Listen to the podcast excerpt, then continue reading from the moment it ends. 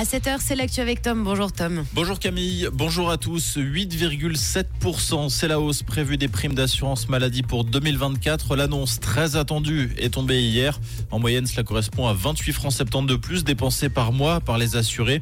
C'est la hausse la plus importante depuis 2010. Les cantons romans sont particulièrement impactés et notamment le canton de Vaud avec une hausse de 9,9%. Seuls le Jura et le Valais sont en dessous de la moyenne nationale. Genève reste le canton où la prime maladie moyenne est la plus élevée avec 454 francs mensuels. Une partie des gens du voyage est partie d'Aclan pour la commune de Neuville. 33 véhicules se sont installés illégalement sur un terrain privé dans le Chablais vaudois et ce malgré les tentatives de barrage des véhicules de police. Le reste du cortège s'est installé sur des places officielles en Suisse ou est reparti à l'étranger. Un ordre d'expulsion a immédiatement été transmis aux gens du voyage installés à Neuville. À Fribourg, on s'apprête à étendre la limitation du 30 km à l'heure en ville. Actuellement, seul 38% du réseau est concerné par cette limitation. À l'avenir, c'est 60% du réseau routier qui pourrait être limité à 30 km à l'heure dans le cadre du plan de lutte contre le bruit routier. La vitesse sera prochainement limitée sur 26 nouveaux axes, alors que 10 autres seront mis en zone 30. Sept autres axes suivront l'année prochaine. Les autorités précisent que la répression ne sera pas immédiate pour les automobilistes. Dans le reste de l'actualité et dans la province du Haut-Karabakh, le bilan de l'explosion du dépôt de carburant s'alourdit et passe à 68 morts.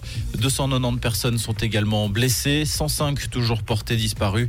Près de 28 000 personnes ont déjà fui la région pour l'Arménie. Le capitaine d'un navire de croisière impliqué dans une collision mortelle sur le Danube en mai 2019 avec une embarcation transportant des touristes sud-coréens a été condamné hier à 5 années et demie de prison en Hongrie.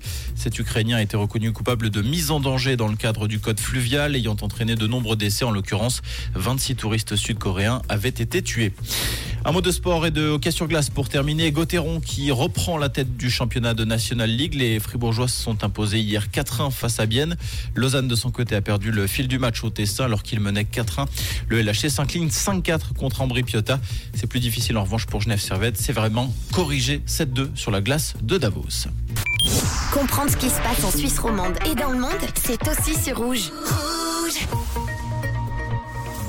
Bon, pour ce mercredi, prenez de quoi vous sentir bien au chaud, une bonne écharpe et un manteau. Il fait encore un peu frisqué ce matin. On a à peine 10 degrés à Bourreau et à Recense et 12 degrés à Chancy et à la Linière avec des températures plus douces en journée. Ça, c'est la bonne nouvelle. On sera au-dessus des normales de saison.